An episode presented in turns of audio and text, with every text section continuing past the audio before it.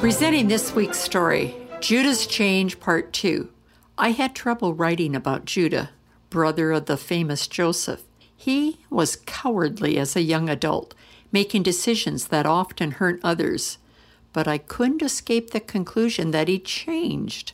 I wondered, is there proof that he became morally strong? I found more to his story than his mistakes. As young men, Judah and his brothers hated their younger brother Joseph. They talked about killing him. Judah showed some strength in arguing with his brothers about it. He suggested selling Joseph, which they did. To hide their treachery, they covered Joseph's coat with an animal's blood and took it to Jacob. Father, we found this coat in our fields. Does it belong to Joseph? Yes, Jacob replied. Joseph must have been attacked and killed by a wild animal. For months he mourned. The brothers tried to comfort Jacob, but none had the courage to confess what he had done. After that miserable tragedy, Judah moved away. His life got no better. His first two sons were corrupt. He was blind to their behavior. On a business trip after his wife's death, he propositioned a woman whom he thought was a prostitute. He didn't realize that she was his daughter in law, Tamar. She had disguised herself in order to deceive him. She had been married twice to sons of Judah. When they died, she was left with no children.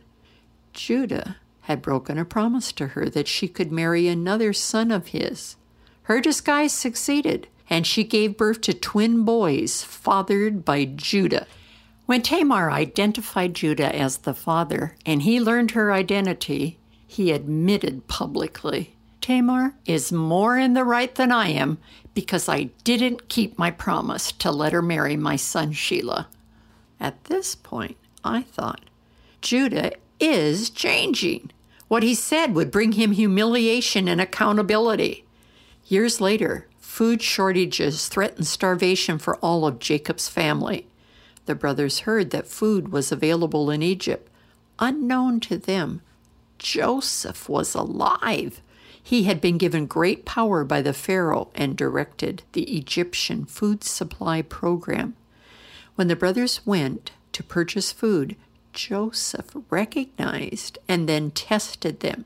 He took one brother captive and commanded, Go home and get your youngest brother. Otherwise, you will receive no more food back home. Father Jacob refused to let his youngest son go. He was afraid he would lose him. Judah put himself on the line and promised, Father, I personally guarantee Benjamin's safety. If I don't bring him back to you, then let me bear the blame forever. Later in Egypt, Joseph continued testing his brothers and accused Benjamin of stealing. Joseph commanded, the man who stole from me will be my slave. Judah beg Joseph, Please, my lord, let me stay here as a slave instead of the boy, and let the boy return with his brothers. How can I return to my father if the boy is not with me? I cannot bear to see what this would do to our father. Years later, as Jacob was dying, he requested that his twelve sons come to him. He had a message for each one. Judah was given the greatest promise. Jacob declared to Judah, Your brothers will praise you. You will defeat your enemies, and your relatives will honor you. A line of leaders will descend from you until a final one comes whom all nations will obey. This is Barbara Steiner with the man whose lineage led to Jesus. Please check out thisweekstory.com.